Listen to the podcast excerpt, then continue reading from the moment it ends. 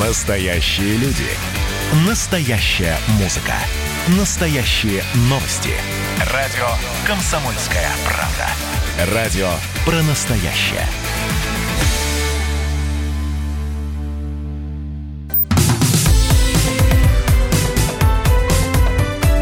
Как дела, Россия?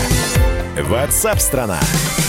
Здравствуйте, друзья. Прямой эфир. Радио «Комсомольская правда». Чем живет Россия? Как живет страна? Какие события происходили? Э, есть ли развитие этих событий? Что обсуждается прямо сейчас? Об этом в прямом эфире. Меня зовут Михаил Антонов. Приветствую всех. Итак, начинаем мы. Э, история как раз в своем развитии, потому что вчера она делала большого шума происшествие, которое случилось в Москве. Стрельба на Ленинском проспекте. Были ранены полицейские, был ранен стрелок. Сейчас уже известно, что он действовал один. Его зовут Ратмир Галаев. Он также в тяжелом состоянии попал в больницу. Ну и ранил он полицейских. Они до сих пор в реанимации. Один из них в крайне тяжелом состоянии. Нападение произошло накануне. Сотрудники ДПС проверяли документы у водителя такси когда случайный, вроде бы, прохожий, проходивший мимо, как раз это и был Ратмир Галаев, открыл стрельбу. И вот сейчас в качестве основной версии нападения рассматривается экстремизм. Что удалось выяснить о жизни Ратмира, откуда он, чем увлекался и что привело его вот к подобным поступкам. Об этом Анастасия Варданян, наш корреспондент, расскажет прямо сейчас. Настя, привет. Привет. Настя. Да, Миша, привет. Да, привет. Да. Слушаю тебя. А, ну, на самом деле, он из Ингушетии, и а, вот а, сейчас а, непонятно, действовал ли он один, или все-таки он а, был участником какой-то экстремистской организации.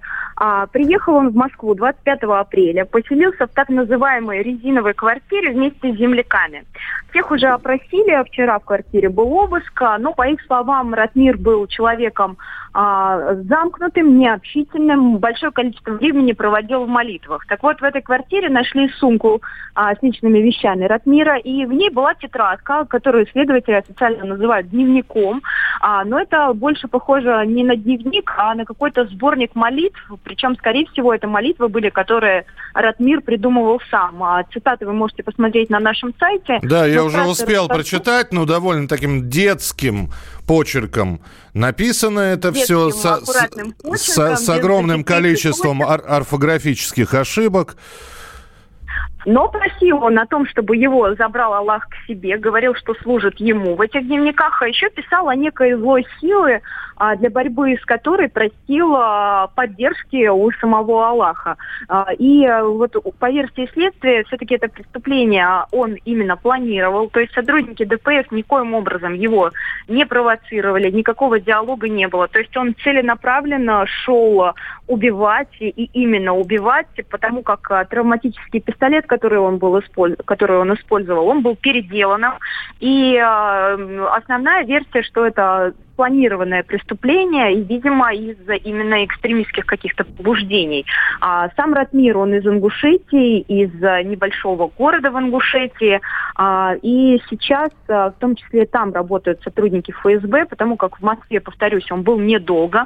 Какими-то гаджетами и социальными сетями он не пользовался, был человеком а, закрытым, и пользовался кнопочным телефоном, то есть обыски каких-то запросов, экстремистских э, э, не дали результатов, компьютера у него не было. Но, возможно, все это было в Ингушетии, где сейчас работают силовики. Слушай, ну у меня один только вопрос. Правда ли сейчас э, появляется информация о том, что Галаев племянник довольно высокопоставленного чиновника? Ну, родственник, будем так говорить. Бывшего чиновника, действительно, это правда. А, и на этого чиновника в свое время было а, нападение совершено. Ну, возможно, это какая-то месть, но хотя сложно сейчас провести какие-то параллели, что именно он хотел сделать, конечно же, лучше других знает он сам, но сам он в тяжелом, крайне тяжелом состоянии в больнице. А, точно в таком же крайне тяжелом состоянии в больнице один из полицейских, второй полицейский находится в реанимации. Угу. Слушай, а скажи мне, пожалуйста, чем в Москве он занимался? Ну, то, что он жил на съемной квартире, это понятно, да? Да, а, нигде не работал, жил на съемной квартире. А, в ней он проводил по времени, и непонятно, где он а, гулял и чем занимался. Известно только, что он был в свое время оштрафован за нарушение самоизоляции, карантина, вот в то, в то время, когда были серьезные меры в Москве. Это единственный его привод сейчас? Да, на, на сегодняшний момент, ну, если не считать уголовного дела, которое против него уже возбуждено, да, это единственное Слушай, нарушение его. Да, и э, еще одно уточнение, которое нужно, потому что вчера было огромное количество версий. Первая версия была, что стреляли из травматического пистолета. Потом была версия, что стреляли из травматического пистолета, который был переделан в боевой. Э, что в итоге? Э, понятно, что э, сотрудники полиции из чего стреляли. С этим более-менее ясно. А вот э, оружие у Ратмира был травматический, который был переделан в боевой. Все-таки травматический, откуда взял, непонятно. Откуда взял, пока не знаю. Слушай, ну э, вот сейчас э, я смотрю просто на новостные ленты, которые обновляются в режиме реального времени, Настя, и здесь все-таки говорится, что он действовал один, э, то есть решение не было спонтанным, то есть нападение планировалось, но никаких сообщников у него не было такой вот ну, один, а, одиночка-мститель. Новостные ленты могут э, сколько угодно быстро обновляться, но я думаю, что до тех пор, пока в Ингушетии не будет произведено тщательное расследование, не отработаны все его контакты, говорить об этом все-таки преждевременно. Слушай, я был э, еще раз э, прочитать, что в своем дневнике, так называемом, Ратмир писал, может любой желающий, который сейчас пойдет на сайт kp.ru. Я изучил несколько страниц, у меня просто, ну, я, я понял, о чем идет там речь. Ты-то изучала все досконально. Скажи, пожалуйста, а там в этих, на этих страницах, в этом дневнике так называемом, все-таки объясняется причина, зачем нужно нападать на полицейских? Ну, понятно, Калаху Нет, хочет, это, это, это понятно, это дело такое личное. К сожалению, объяснений, почему именно на сотрудников полиции он напал, там нет. Ясно, Настя. Ну, тогда будем следить за развитием событий. Спасибо большое. Анастасия Варданян э, была с нами на прямой связи. Здравствуйте. Интересно, с какой целью он носил огнестрел? Ну, цель понятна. Цель мы вчера видели. То есть он э, напал на сотрудников полиции. Может быть, он к этому готовился. Еще раз, в тех документах, или я не знаю, можно ли это называть документами, в тех вещдоках, которые были изъяты, объяснение, почему человек хочет Калаху, но при этом нужно нападать на полицейских, погибнуть мучеником, я, э, честно говоря, слабо трактую Коран, поэтому вот это к исламоведам. Нужно ли для того, чтобы попасть э, в рай, кого-то обязательно убивать. Разве ассасины сами планируют преступление? Ну, вот здесь написано, что сами. Давайте действительно, ну, Александр, спасибо, что написали. Давайте дождемся, что скажет следствие. Я думаю, что в Ингушетии, откуда Ратмир родом, тоже про про проведут какие-то мероприятия, и всю информацию мы обязательно вам будем рассказывать. Оставайтесь с нами, мы продолжим через несколько минут, будем про снятие ограничений постепенное, ну, где-то парады отменяют, а где-то ограничения э, режима самоизоляции продолжают отменять. Об этом буквально через несколько, несколько минут в программе WhatsApp страна. К берегу спешат пароходы, к берегу бегут поезда, но закрыты все замки и засовы. На берег наступает вода. Берег — это медленная птица, Берег — это пленный океан. Берег — это каменное сердце. Берег — это чья-то тюрьма.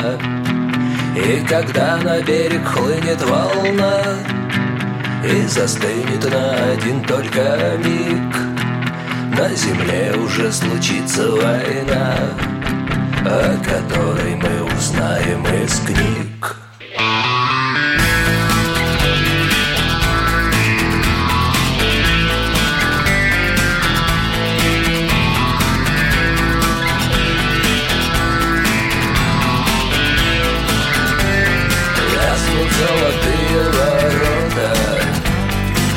чей-то голос скажет лети Надпись на дверях туалета.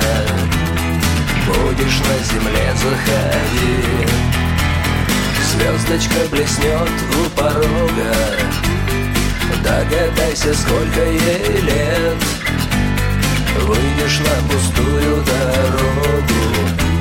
Щелкнет за спиной пистолет Кто-то поставил на мне пробу Знать бы только, кто этот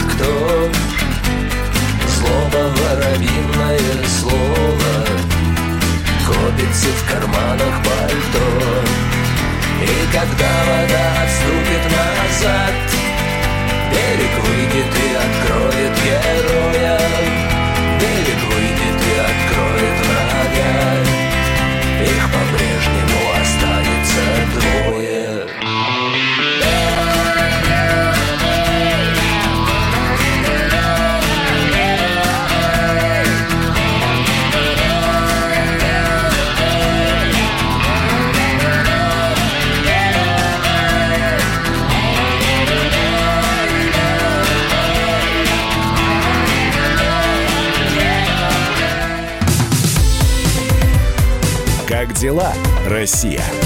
Ватсап-страна!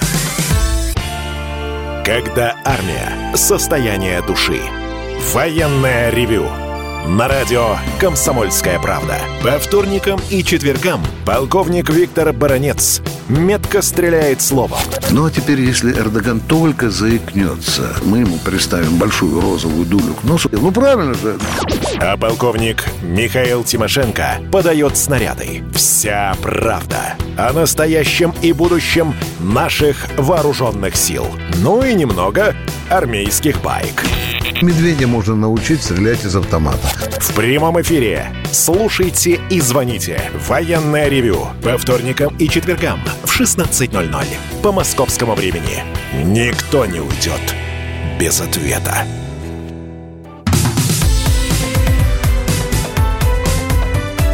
Как дела, Россия?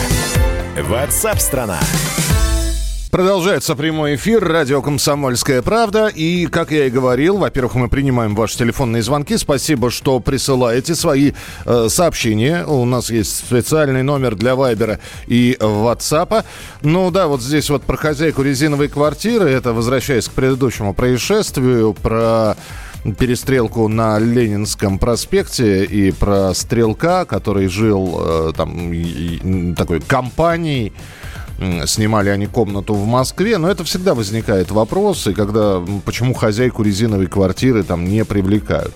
Слушайте, ну у нас огромное количество людей сдают квартиры и никому не сообщают. Это во-первых, да, и во-вторых, таких вот добросердечных соседских отношений, которые были там лет 30 или 40 назад, тоже уже искать не стоит. Закончилось все. Поэтому всем пофигу. Это вот ответ на вопрос, почему никто не сообщает о том, что вот жильцы. Да и к тому же живут-то они достаточно тихо. Вот, потом только проявляют себя громко. Ваше сообщение мы принимаем, текстовые и голосовые, присылайте, пожалуйста. Мы ждем ваших голосовых сообщений.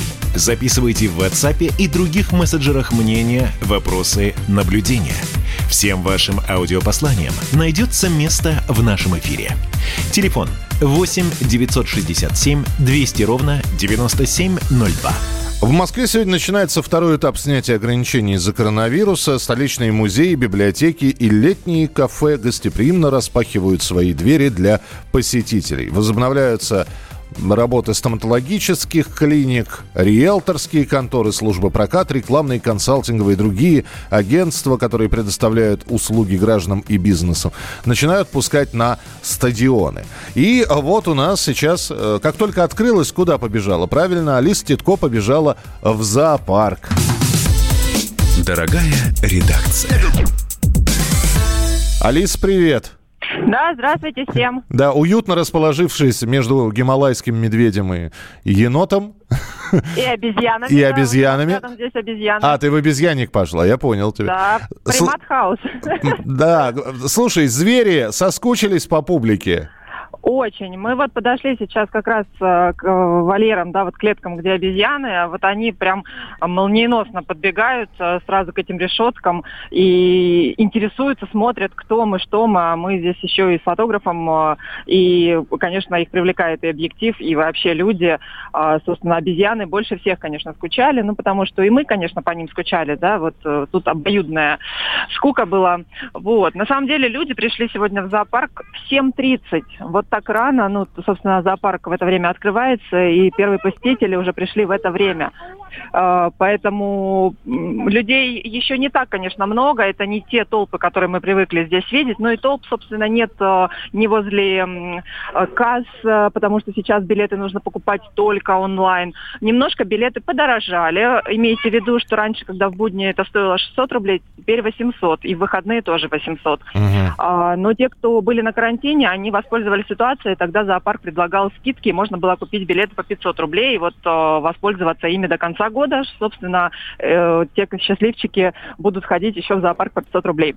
А, ну, а так, в принципе, сейчас а, идет реконструкция павильона, где вот а, тюлени, нерпы плавали, и не получится увидеть слонов. И закрыты все вот эти павильоны, где, собственно, там вот и обезьян свой дом, и где бабочки, где крокодилы. Вот это все увидеть мы пока не сможем, ежиков, потому что павильоны закрыты, и можно гулять только по уличной территории. Имейте в виду, рассчитывайте силы, потому что лавочек нет нет. А, мы понимаем, что и в парках, и это сейчас такие временные ограничения, их убрали. А, с собой возьмите воду и какую-нибудь еду, потому что киоски а, с привычной вот сахарной ватой, попкорном и водичкой сейчас тоже закрыты, и это будет, наверное, следующий какой-то этап, когда все ограничения будут полностью сняты. То есть режим сейчас такой вот все же ограниченный. Вот в таком режиме работает зоопарк. Но, Я... в принципе, да. животных видно. Белые мишки им насыпают снег, а панды немножко поправились, по 20 килограмм набрали. Еще так бы. Что, все, прекрасно. Алиса, все мы немного пандами стали, да. Мы тоже все немножко поправились за эти э, месяцы самоизоляции. Я знаю, что ты в кафе сейчас. Хочешь тоже про протестировать, как они работают? Да, сейчас хотим пойти на самую большую веранду. Одна из самых больших в Москве. А, это в депо. Они там увеличили ее в два раза. То есть раньше могли принять 800 э, посетителей. А, собственно, сейчас получится только 400. И плюс еще пришлось увеличить саму территорию, чтобы раздвинуть столы. И вот мне очень интересно, сейчас пойдем посмотрим, как все-таки есть на летних верандах. То есть мы на улице, но нужно находиться в перчатках и в еде. Ой, и, и в еде и обязательно. И кушать, и кушать еду э, через маски. Это как получается? Нельзя маску снять? Ну, то есть как на территории находиться в маске, в перчатках и при этом есть еду. То есть там бургеры мы знаем, как есть в перчатках, а вот как через маску еще. Э, Алиса, вот навыки. не зря ты сказала, что мы будем все в еде. Давай мы посмотрим фотографии, которые ты будешь делать. Спасибо большое, Алиса Титко. Э, смотрит, как снимают очередные этапы ограничений из-за коронавируса в Москве.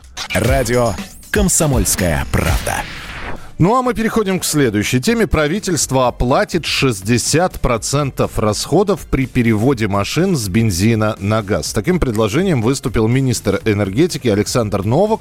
И по его мнению это позволит в течение трех лет те люди, которые перейдут с бензина на газ, э, сэкономить, э, во-первых, до 5 миллиардов рублей, а также снизить стоимость транспортных услуг. Конечно, это вызывает вопросы, потому что, ну, Слушайте, вот сейчас спросить о водителей, о автомобилистов, которые нас слушают. Вы готовы свою бензиновую машину на газ перевести? Какая получится экономия? Но на прямой связи со студией автоэксперт Игорь Маржаретта, э, партнер аналитического агентства «Автостат». Игорь Александрович, здравствуйте, приветствую. Здравствуйте. Игорь, скажите мне, пожалуйста, но ведь в первую очередь, наверное, это будет касаться м- грузовых перевозок, там, муниципального, может быть, транспорта, еще чего-то, а уже к частникам, автолюбителям в последнюю очередь. Ну, не насчет последней очереди вопрос спорный. Э, хотя, конечно, в первую очередь это выгодно тем, кто занимается коммерческими перевозками – или тем, у кого ежедневные пробеги достаточно большие. Если вы проезжаете, как я, условно говоря, 10 тысяч километров э, в год на личном автомобиле, по дороге только до, дом-дача, то это тогда невыгодно, не окупается. А вот если человек, еще раз говорю, много ездит, по делам в первую очередь, э, тогда это очень классный вариант, потому что сэкономить можно очень приличные деньги. Ну, мы знаем, что у нас существует э, нефтяное-бензиновое лобби.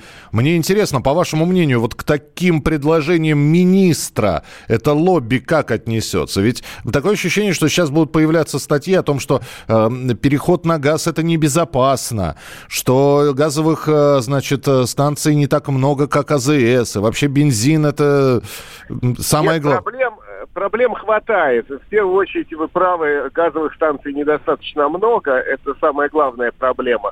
Но э, нефтяное лобби, оно же и газовое лобби на самом деле, это одни и те же компании. И сейчас, э, в общем, из га- э, э, газа у нас в некотором смысле переизбыток в стране, э, потому что, э, ну, сами знаете, мировая экономика замедлилась, продавать газ надо, а добыча идет, и газовая отрасль, конечно, бы очень бы радостно куда-то э, продавала излишки газа на внутреннем рынке. Но это еще и вопрос э, государственный, почему министр поднял. Потому что, конечно, автомобиль, работающий на газовом топливе, он практически э, в атмосферу вредных веществ не выбрасывает. Это совершенно другая песня. Э, и при этом э, пробег на одной заправке, это не электромобиль, Э, легковой автомобиль проезжает на одной газовой заправке те же самые 600, 700, а то и 1000 километров. Грузовики есть, которые работают на газовом топливе, которые проезжают уже более тысячи километров на одной заправке.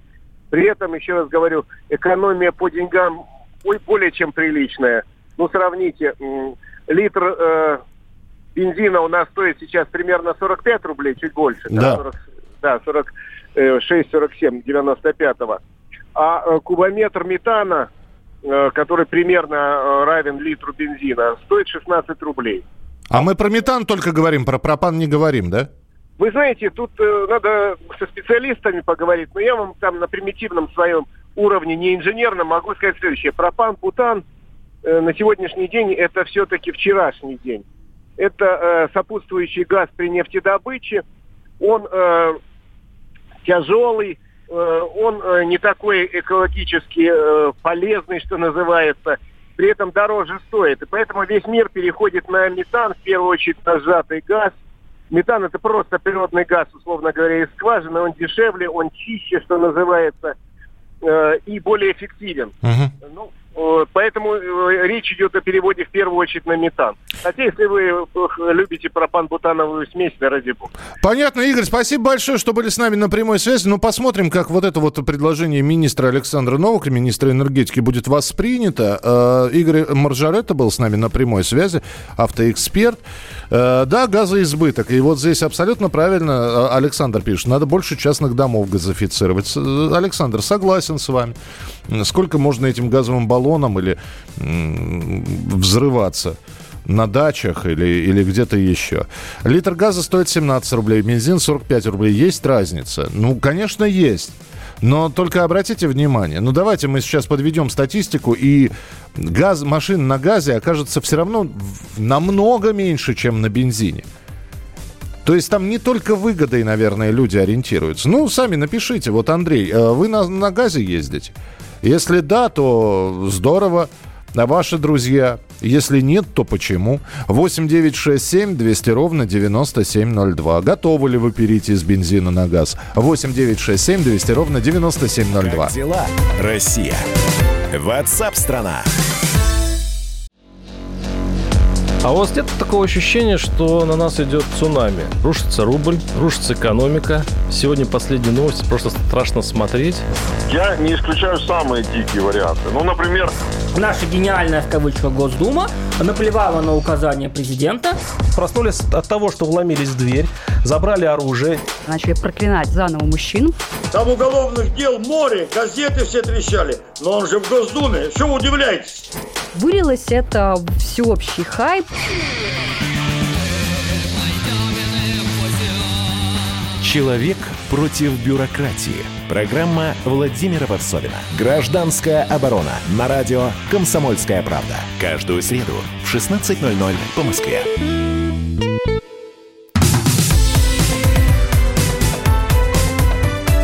Как дела, Россия? WhatsApp страна. Друзья, спасибо большое, что присылаете свои сообщения на Viber и на WhatsApp. Здесь вот э, я еще раз напомню для тех, кто только что подключился, мы буквально несколько минут назад говорили о том, что правительство оплатит 60% расходов при переводе машин с бензина на газ. Как это будет сделано? Получит ли эту разницу? Ну, просто это будет очень дешево перевести с бензина на газ. Это правительство оплатит, я не знаю, постройку газовых станций, и на частном э, на частнике это никак не отразится. Не совсем понятно, но с таким предложением выступил министр энергетики Александр Новак, и я спросил, а вы готовы перейти с бензина на газ? Если готовы, что что удерживает? Если не готовы, почему? 8 9 6 7 200 ровно 9702. 8 9 6 7 200 ровно 9702. М, И поднимут цены, когда поймут, что многие переходят на газ. Спасибо. Здравия желаю. Не нравится запах. Понимаете, это как купить Мерседес и ездить на БУ резине. Ну, для экономии. Добрый день. Раньше дистопливо стоило намного дешевле бензина. Сейчас всех посадят на газ, и цена сравняется с бензином. Ясно. Старенькая машина на газе. На вторую хочу поставить, но цены кусаются. Будет помощь от государства, обязательно поставлю. Все машины, которые у меня были на газе, и не жалею. Какой сейчас бензин делают, с химией всякой, лучше на газе ездить. С уважением, Андрей Ставрополь. Я здесь соглашусь с нашим слушателем, потому что несколько раз мне приходилось кататься на газовых машинах в качестве пассажира. И все, конечно, зависит от установки, потому что в одну машину я сел и попал в такую газовую камеру. Пришлось посреди, посередине зимы раз- открывать окна, чтобы каким-то образом выветриться что-то. Я у водителя говорю, что случилось? Он говорит, что сломалось? Что сломалось? Но газом пахло в салоне ужасно. 8 800 200 ровно 9702. Александр, приветствую вас. Здравствуйте. Здравствуйте, Александр Тверская область. А, Я начинал работать, когда их вот переводили, это 90-й год, когда я с сельхоза ушел. Сахарова, привет всем там, да, с кем учился. Эм, Хотел сказать, значит, вот в Твери вот возил э, вот на этом газу. Вот. Те, кто, ну, у меня была экспериментальная, 4 баллона всего, то есть на полтора дня хватало, а заправка была на дальнем конце города. Ну да. Вот, поэтому пережог, конечно, был и так далее. Во-вторых, значит, однажды сломалась заправка, и большая часть вот тех наших автомобилей, как говорится, которые были на газу практически, то есть мы, ну, по ГАЗ-4, вот это ГАЗ-1, короче говоря, это э, у нас получилось так, что там что-то кабель, что ли, перерубило, экскаватор не там стал рыть, уже бардак начался, конечно, в стране, тогда уже, в 90-м. Ну вот, и в итоге мы остались все без газа. И нам, значит, выдали талоны на бензин, все такое. Но первая же заправка на бензине, то есть оно работало и на том, и на том. А так как на бензине не ездил почти никто уже давно, значит, как бы, да, то есть переключились на это, то бензиновая вся аппаратура встала, и такая очередь на, ну, у нас как бы слесаря были. И, в общем, короче, надолго-долго встала. Это я помню, такое осенью было. Вот, эм, э, в октябре, по начале 90-го года. Вот. И, во-вторых, значит, э, сжижается быстро, э, мощность намного меньше. То есть вот по-старому, я помню, да, вот у нас было. Значит, э, и не сжиженный газ, а именно вот... э, Да, э, если можно покороче. В итоге, понравилось или не понравилось? Э, В итоге, э, в итоге не понравилось. Мы тогда, кстати, доучивали специально курсы, проходили месячные, да, на это дело, вот, чтобы было разрешение, вот я, чтобы поступить туда на работу, значит, я вот доучивался. Э, Вот. И в итоге, что я хотел сказать, э, газ, э, вот помните, э, просто забыли уже, как взрывались эти самые там автобусы, там пожар. Там, Я вас понял, да, спасибо, спасибо большое, просто времени не так много, да, но то, что взрывы были, да, взрывались баллоны, и наверняка кто-то из слушателей может сказать, что взрывалось это все, но очень хочется, еще раз, так как, как сказал министр, оч- очень хочется верить, что появится не просто, знаете, шинмонтаж от дяди Ашота, а появятся хорошие сервисы, где качественно здорово могут перевести с бензина на газ, установить э, газобаллонное оборудование, но, но с гарантией, потому что по-прежнему остается вопрос, а вот у, у у человека машина на гарантии, а вот если он ГБО поставит, у него гарантия слетит? Скорее всего, да. Ну, в общем, вопросов остается много. Предложение министра может быть и благое, но хотелось бы побольше конкретики. Кто будет переводить, как переводить? Это будут госкомпании, это будет в ГУПы и, и прочее. Так что к этой теме мы будем возвращаться обязательно. Как дела, Россия? WhatsApp страна. Друзья, ну а сейчас еще одна история, наделавшая много шума. Видео облетело, как женщина бьет маленького ребенка в лифте.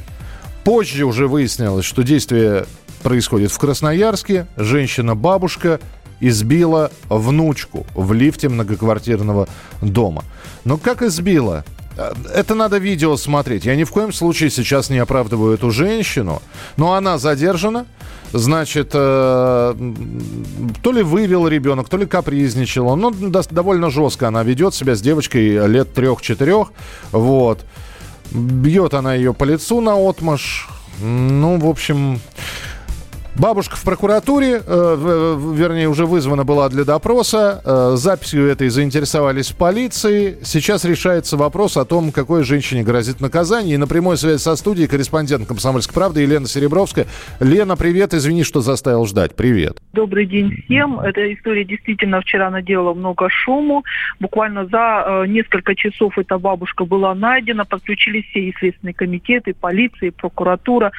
Э, вышли на место, проверили, посмотрели и э, нашли фамилию. Сегодня она, да, в Следственном комитете дает свои показания. Ну, что она сказала? Она объясняет, что были в гостях. Она внучка. Э, девочка закапризничала. Девочка, э, ну, давайте, давайте понимать, э, что время 23 часа, ребенок трехлетний, соответственно, капризничает. Но бабушка, видимо, решила, что ну, гости важнее. Поэтому в 23 часа вечера, буквально в полночь, она завела ее в лифт, в лифт за шиворот, ударила. У девочки личико красное, поэтому сразу было понятно, что это не первая затрещина. И, ну, как бабушка объясняет, да, я не сдержалась.